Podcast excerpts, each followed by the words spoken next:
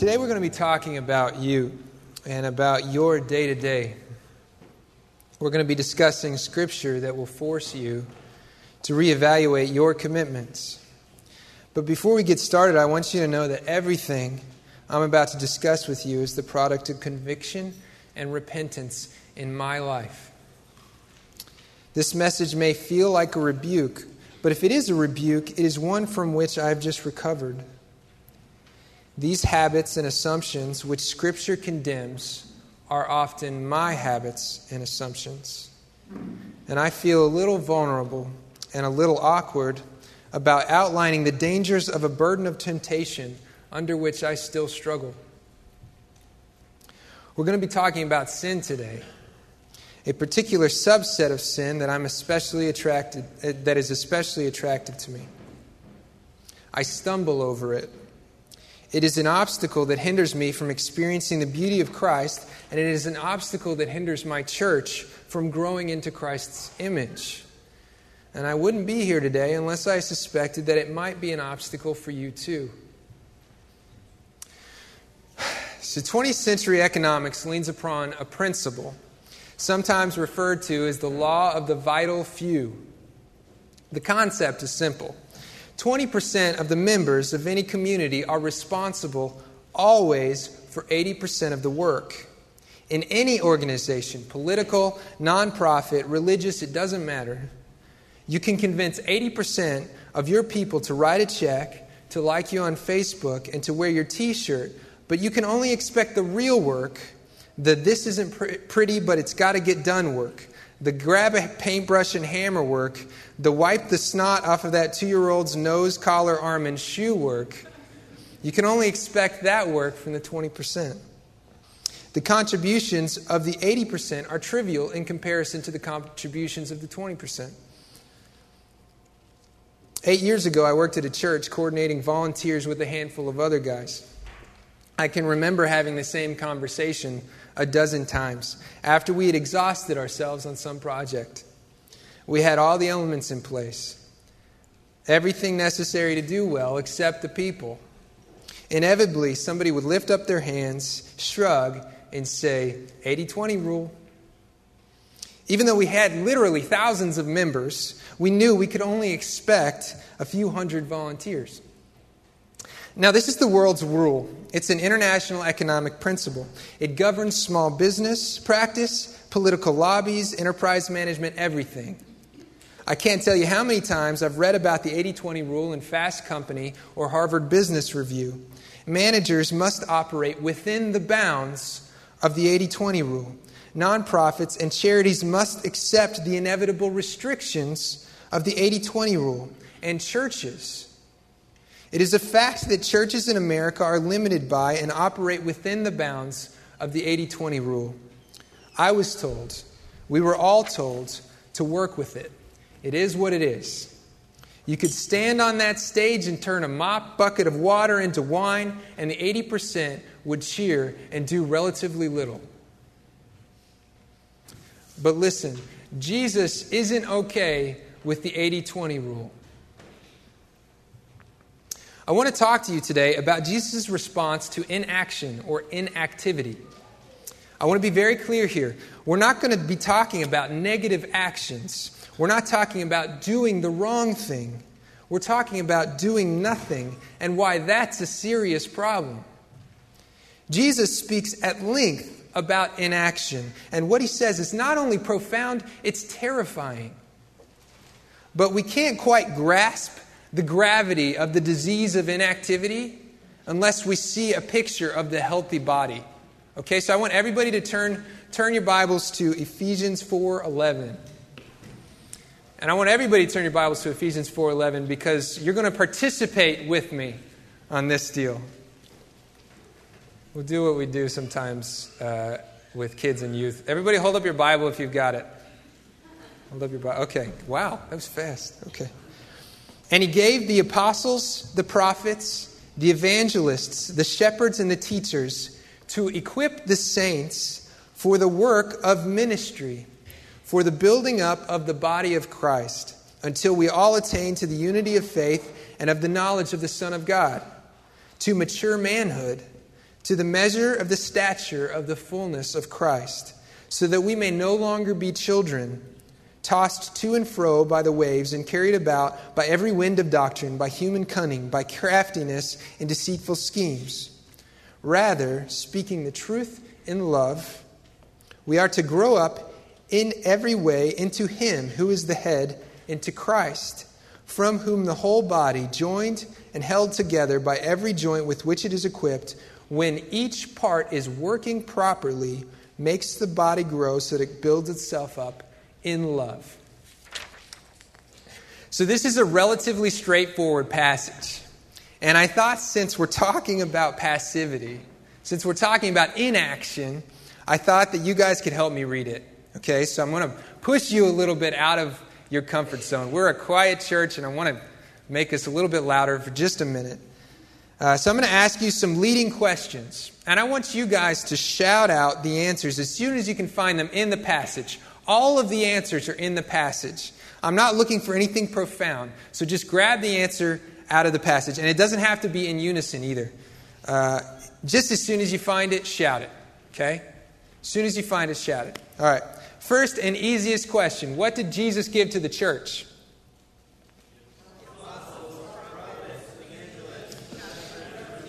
Right. Jesus gave the church apostles, prophets, evangelists, shepherds, and teachers. Now, why did Jesus give the church apostles, prophets, shepherds, evangelists, and teachers?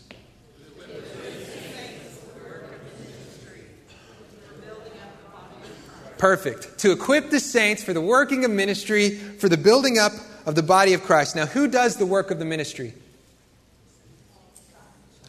The saints. Now, why do the saints do the work of the ministry? For the building up of the body of Christ. Now, let's go back for a minute because this one's tricky. How is the body of Christ built up? The work of the ministry, right? The work of the ministry builds up the body of Christ. And who does the work of the ministry? The saints. So, let's skip back into the passage. What does it look like when the local church is built up?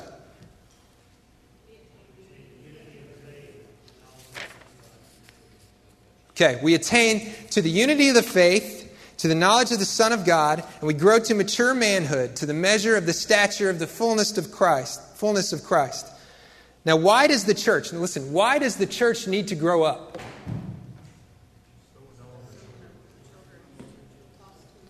Perfect. So that we're no longer children tossed to and fro by waves and carried around by every wind of doctrine, by human cunning, by craftiness and deceitful schemes. So that we're not deceived like children would be. So, so he moves into the question what do we do now? So, what do we do now, guys? we speak the truth in love and grow up in every way into Him who is the head, into Christ. Now, how is the local church related to Christ? He's the head, right? He's the head, from whom the whole body, joined and held together by every joint with which it is equipped, when each work when each part is working properly, makes the body grow so that it builds itself up in love. Now, this is important. Think about this for a minute. What has to happen if the body is to grow so that it builds itself up in love? Each part, each part must be working properly. Now, this makes sense because Paul just said that the body of Christ is built up how? The work of the ministry. And who does the work of the ministry? The saints. That's you. You if you've been shocked by your own corruption and pled before Jesus your only hope for rescue, and if you laid down your life to take up your cross and follow him, you are a saint. This passage is about me and it's about you. And Paul's picture of a healthy church has everything to do with me and you. Listen, Christ has given us catalysts the scriptures and the pastor elders and teachers and missionaries to equip us for ministry. We do the ministry, not them. Ministry is our wheelhouse, equipping is their wheelhouse. It is through our ministry, through your ministry, that Redeemer will be built up so that we look just like Jesus. It is through our ministry, through your ministry, that Redeemer will be united in faith and in the knowledge of the Son of God. Christ will work through our ministry, through your ministry, so that we'd never be deceived. And Christ will work through our ministry so that the body, you and me, and all of our members, will build itself up in love. The healthy local church grows by the blood and the sweat and the tears of the saints through Christ. And that's you. So this is our ba- this is our backdrop. And I want you to remember that picture, the picture of a healthy local church growing into unity and knowledge of Christ by the work and ministry of everyday saints as we look into Jesus and his stories. Now, listen, the stories of Jesus are, are powerful, and they're beautiful, and they're terrifying. They should rock you, they should jolt you out of your habits, out of your assumptions. So, we're going to look at three of them, back to back to back. They're all about the same thing. And I want you to remember that picture of a healthy church while we do it.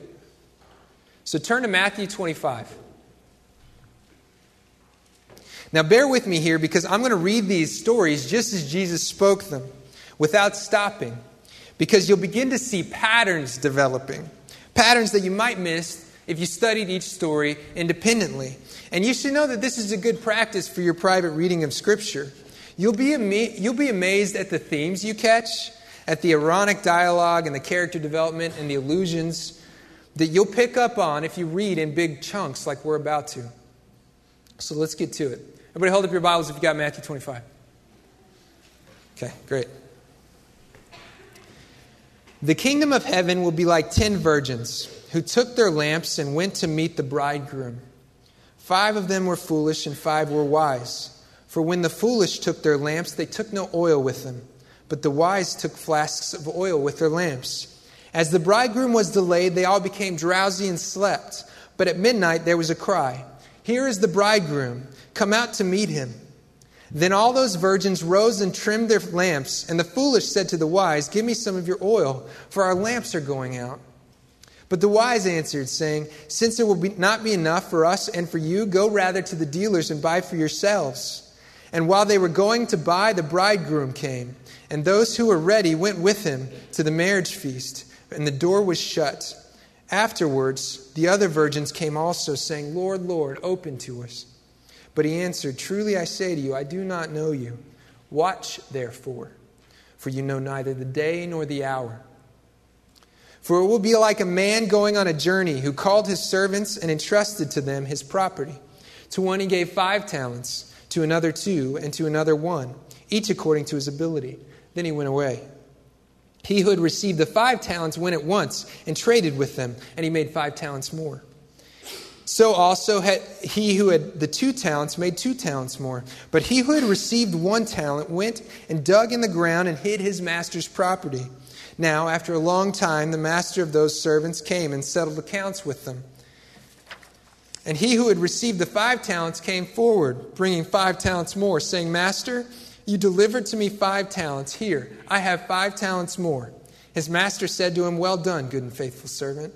You have been faithful over a little, I will set you over much. Enter into the joy of your master. And he also, who had the two talents, came forward, saying, Master, you delivered me two talents. Here, I have made two talents more. His master said to him, Well done, good and faithful servant. You have been faithful over a little, I will set you over much. Enter into the joy of your master. He also, who had received the one talent, came forward, saying, Master, I knew you to be a hard man, reaping where you did not sow, and gathering where you scattered no seed. So I was afraid, and I went and hid your talent in the ground. Here, have what is yours. You wicked and slothful servant, you knew that I reap where I have not sown, and gather where I ha- scatter no seed? Then you ought to have invested my money with the bankers at my com- so that at my coming I should have received what was my own with interest. So take the talent from him and give it to him who has ten talents. For everyone who has uh, more will be given, and he will have in abundance. But from the one who has not, even what he has will be taken away. And cast the worthless servant into the outer darkness, in that place where there will be weeping and gnashing of teeth. When the Son of Man comes into his glory, and all of the angels with him, then he will sit on his glorious throne. Before him will be gathered all nations, and he will separate people one from another, as a shepherd separates sheep from goats. And he will place the sheep on his right, but the goats on his left. The king will say to those on his right, Come, you who are blessed by my Father, inherit the kingdom prepared for you from the foundation of the world. For I was hungry, and you gave me food. I was naked, and you clothed me. I was sick, and you visited me. I was in prison, and you came to me. Then the righteous will answer him, saying, Lord, when did we see you hungry and feed you, or thirsty and give you a drink? And when did we see you a stranger and welcome you, or naked and clothe you? And when did we see you in, uh, sick or in prison and visit you? And the king will answer them, Truly, I say to you, as you did it to one of the least of these my brothers, you did it to me. Then he will say to those on his left, Depart from me, you cursed, into the eternal fire prepared for the devil and his angels. For I was hungry, and you gave me no food. I was thirsty, and you gave me no drink. I was a stranger, and you did not welcome me. Naked, and you did not clothe me. Sick and in prison, and you did not visit me. Then they also will answer, saying, Lord, when did we see you hungry, or thirsty, or a stranger, or naked, or in prison, and did not minister to you? Then he will answer them, saying, Truly I say to you, as you did not do it to one of the least of these, you did not do it to me. And these will go away into eternal punishment but the righteous into eternal life. Now, let's set aside for a moment the terrifying warnings implicit in these stories. You should feel the heat of these warnings, but that isn't what we're here to discuss, at least not yet. I want you to notice the common thread. So let's start from the beginning. Before we can understand the first story, we have to understand the wedding ceremony in Jesus' context. The ceremony is simple enough. And you can actually pick this up, I think, by paying close attention to this passage and a few others in the Gospels. Ancient Israeli weddings weren't planned in exactly the same way that American weddings are. There was a betrothal period, okay? After which the bride would expect her bridegroom to come and ex- escort her to her new home the bride had some notion of when her groom would return because his return coincides with the completion of the betrothal period. But the bride, with her companions, would wait with great anticipation at the bride's home, watching for any sign of the bridegroom and his companions. Take note of that because it's important. The bride and her companions keep watch patiently scanning the horizon for signs of the coming bridegroom. The ceremony initiates as soon as the bride and her companions hear the herald of the bridegroom and see the light from the lamps of the bridegroom and his companions on the horizon. As soon as they hear it and see and see the signs and as soon as they hear and see the signs of the return of the bridegroom, they light lamps of their own, leave the house join the bridegroom, and are escorted into the wedding feast in the new home that the groom has prepared for his bride. So, this is our backdrop. And, and in the case of Jesus' story, the bride's companions are waiting and watching for some time because the bridegroom's return is unexpectedly delayed. They watch and they wait late into the evening, but they can't see the lights of the coming bridegroom on the horizon. And this is where the story turns. The wise companions, and listen to this, the wise companions had prepared for the delay of the bridegroom. They were mindful. They considered that the bridegroom may delay, and they prepared accordingly. The foolish companions did nothing. Listen, they were there. They just didn't think about it. I want you to sympathize with them for a moment. They were there, right?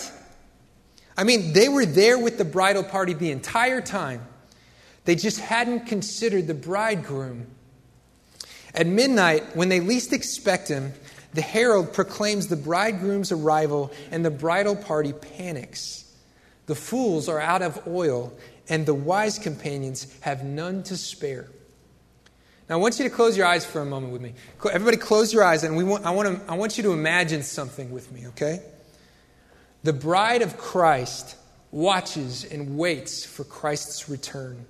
His return is unexpectedly delayed. One day, though, we will be stirred by a shout of victory, and we will see his light shining on the horizon when we least expect it, and Christ will call his bride to himself and he will escort her to the wedding feast of the Lamb in the new heaven and the new earth. You see, this parable is a picture of our hope. This is a picture of the gospel. The church waits impatiently, eagerly anticipating her coming bridegroom. The betrothal period is nearly over, and he will soon escort her victorious to her new home, and to the great wedding feast. Yet there are some among us who will do nothing to prepare for his coming, and these will not be welcome at the wedding feast of the Lamb. Okay.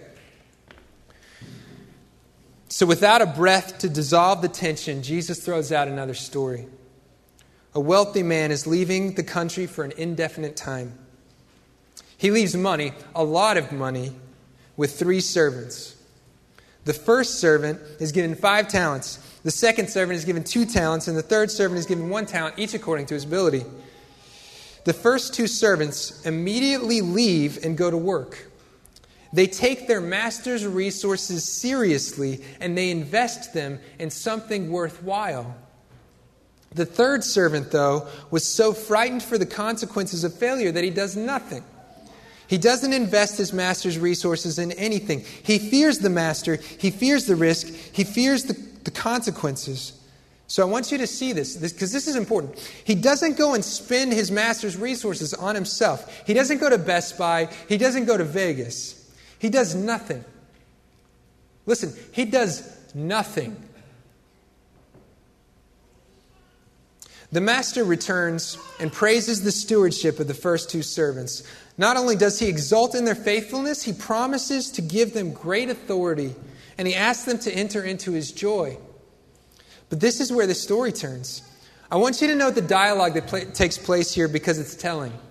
The third servant speaks Master, I knew you to be a hard man, reaping where you did not sow, and gathering where you scattered no seed. So I was afraid, and I went and hid your talent in the ground. Here, have what is yours. Now, Turns out I've always misinterpreted this story. And last week, when I was working on this sermon, I was convinced that the focus of this story is on misunderstanding the master. The servant didn't serve, he didn't invest because he misunderstood. So the takeaway, I thought, was simple. You won't invest God's resources well if you don't understand God.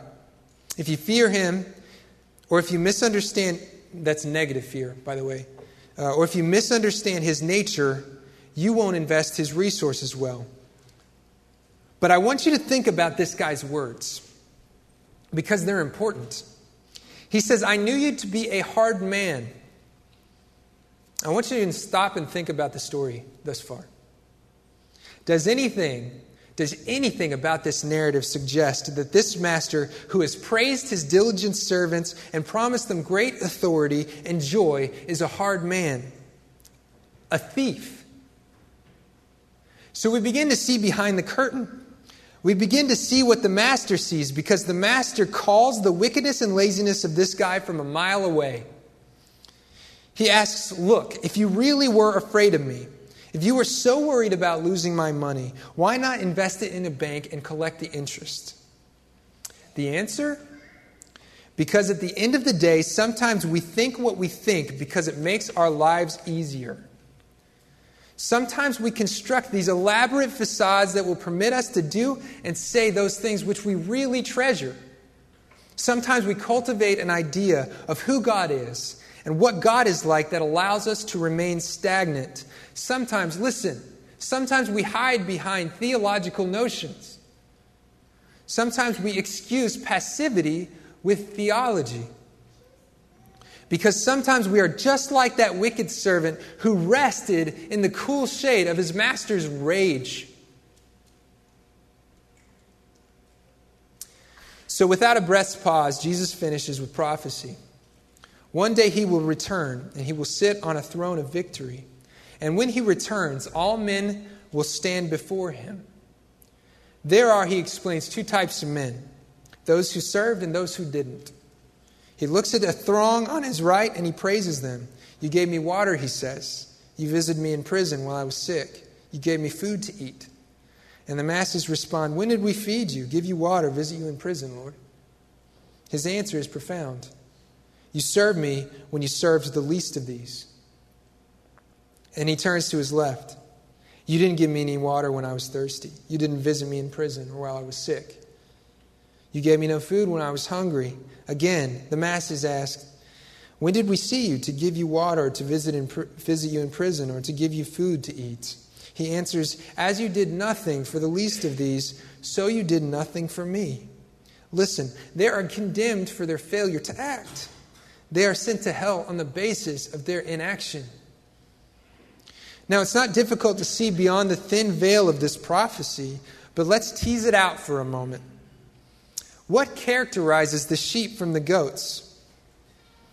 Did they know they were serving Jesus? Did they know they would be rewarded? No. Look, one of the most remarkable aspects of this prophecy is that both groups ask the same questions. Both groups share the same presuppositions. What differentiates the sheep from the goats? Service. That's it. Action. One group is passive, one group is active, one group is condemned, one group enters into eternal life. So, what's the common thread? Jesus just threw out three stories, back to back to back, two parables and a prophecy. One common thread. What is this sermon about? Think about it for a moment. What is the common thread? Jesus' sermon is about those who fail to act. It is a juxtaposition, a, care, a, a, comparison of those who act and those who do not. The only common variable is inaction, inactivity. And this is when we start to ask questions. And guys, listen, on a broad level, the questions you bring to Scripture will define the quality of time in Scripture. You need to ask questions when you read. Always ask questions when you read. Sometimes it's nearly impossible to understand a passage without asking questions. And in this case, we have one very important question to ask this passage Why? Look, Jesus isn't much of a rules guy. So I'll give you a hint. The point of Jesus' sermon isn't don't remain stagnant. Christ always addresses the heart. The behavior is just a window into the heart. The reason the why question is so important is because Jesus gives us a picture of the heart that drives an action, of the heart that, rem- that the heart that is behind stagnation. He teaches us why we are idle. He means for us to ask why. We are meant to ask of the virgins, Why didn't you bring oil? We are meant to ask of the servants, Why didn't you just do something with your master's cash? And we are meant to ask of the goats, Why didn't you just give a glass of water? The answers to those questions will teach us something important. They will teach us about our own hearts they will teach us about our own sin and how our passions corrupt us. So let's revisit for a moment the condemned parties. Let's ask them why. The foolish virgins neglect to prepare. They are inactive, and it has everything to do with the delay of the bridegroom. The picture is clear. The wise prepare for the coming bridegroom, the foolish do not. So, the answer to the question, why did the virgins fail to prepare for the coming of the bridegroom, is actually implicit in the question. They were not mindful. They did not think about his return. They did not anticipate the return of the bridegroom. They were not mindful. They failed to act because they failed to think. And many of us who fail to serve our church, who fail to engage radically, do so because we never think about Jesus' return. Christ is coming. He is coming, and we have no clue when he'll be here. Those who are mindful, those who are, who are always considering his return, who are not captivated by this world, but whose hopes are set on the new earth and the coming king, these will spend themselves daily to prepare his bride. They will work fer- feverishly to see the bride of Christ made ready for his coming. So the wicked servant allowed the resources of his master to terminate upon himself. He failed to invest. And do you remember his words? He said that he failed to invest because he was afraid afraid of the master, afraid of risk, afraid of consequences. But the master asks a pointed question, and soon it becomes very clear that the servant had constructed a false representation of the master, which allowed him to remain inactive. He had convinced himself that his laziness was acceptable because his master was a hard and angry and corrupt man. And many of us who fail to invest in discipleship, who fail to engage in children's ministry, and who fail to take initiative to see Redeemer grow into maturity justify our inaction by erecting a theological facade. We convince ourselves, listen, listen, Redeemer, we convince ourselves that God is sovereign over his church and that he will grow it as he sees fit. We convince ourselves that excellence at work, after all, which is, after all, a very good and godly thing, prohibits our investment in church. We convince ourselves that we cannot serve our families well and also invest in Redeemer. And we convince ourselves that we don't know enough, haven't read enough, don't love enough, don't obey enough, will do more damage than good. These are theological lies, and they must be torn down.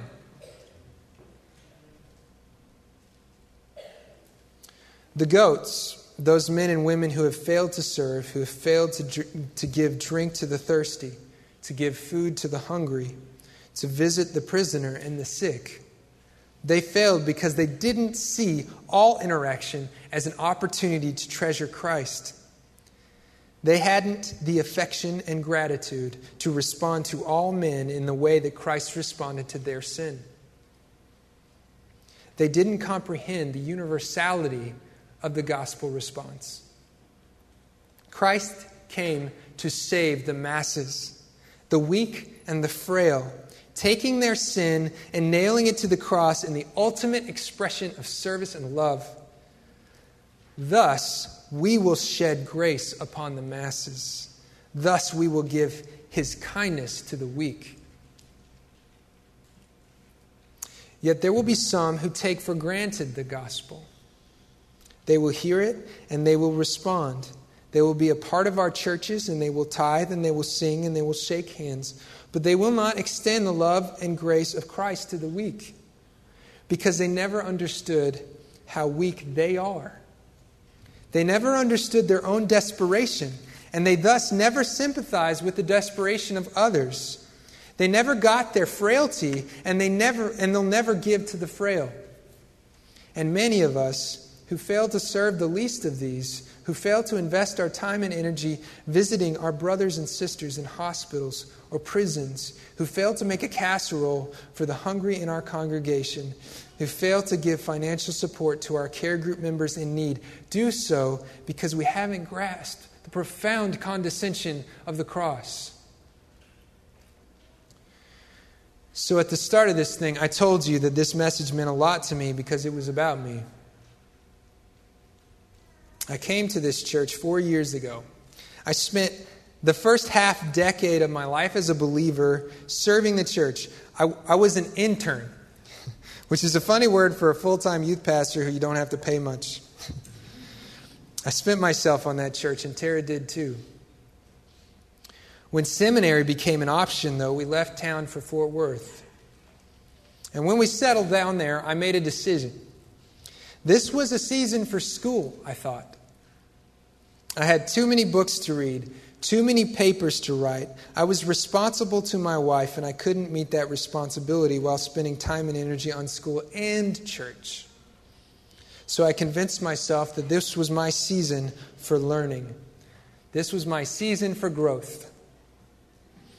So as soon as we found Redeemer, I made it clear to Dusty Devers that I had no interest in leading or serving, no interest in care group ministry. I'd attend, but I wouldn't spend myself. I wouldn't serve the youth. I wouldn't help with dig. This was, after all, my season for growth. Excellence in school felt like a noble goal. And in a way, it is. Four years had passed. I was comfortable. And I mean, I was comfortable. I was convinced that I was making wise decisions. I was inactive, I was passive, and I felt great about it. So in May, I had a test uh, an echocardiogram. It's like a sonogram for your heart. And I discovered, actually, my doctor discovered that I had a disease. It's called a connective tissue disease. It means that certain parts of my body never stop growing. And this wouldn't be that big of a deal if one of those parts weren't in my heart. We found out that day that a portion of my heart was growing, and it wasn't going to stop growing. There isn't any medicine to treat it, at least at this phase, so this means that I'm going to have to have surgery unless the Lord chooses to heal me. Open heart surgery in something like five years. I wish you could feel the sense of panic that I felt that afternoon. I was trucked. I was scared and I was in a frenzy because I kept thinking about the time I had wasted. I kept thinking about how much time I'd spent Netflixing. I kept thinking about how many conversations I hadn't had, about how many opportunities I'd wasted. So I began to invest. An opportunity to serve came, when VBS needed a coordinator. And I jumped at the opportunity because I was, I was afraid. I was afraid to waste any more time. I thought by the grace of God, this was simply another opportunity to invest. But something brilliant happened at VBS. When the boots hit the ground, I surveyed the landscape and I saw faithful Christ followers. I saw men and women pouring themselves out on the least of these. I saw the creative energies and talents of over a dozen volunteers come together to paint a picture of the gospel for a bunch of kids. I went home every afternoon, and you can ask Tara, I went home every afternoon thrilled about the church because I saw Jesus there. And this is when Ephesians 4 started to make sense. When we serve, we paint a picture of Jesus. And Jesus is beautiful, He is lovely. And when you see Him pictured before you in humility and love, it stirs your affection. When you see Him, you love Him and you want to follow Him. And I saw Him that week vividly in the service of more than a dozen faithful Christ followers. So, look, I felt the grace of Christ the day I encountered my mortality. It was the grace of Christ to pull me out of my stupor, to remind me that I was sitting on His resources, to remind me that tomorrow wasn't guaranteed, that I needed to live every single day in expectation of Christ's return. It was the grace of Christ to remind me that the only lasting investment is His bride. And it was the grace of Christ to show Himself to me vividly in the service of the faithful. You and me are in the same position. We have a limited amount of time.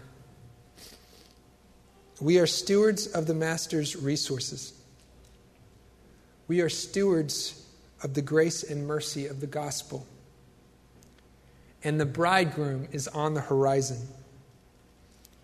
Watch for him. Invest in his resources well and, his, and serve his people until you're exhausted. Now, I was just going to close there,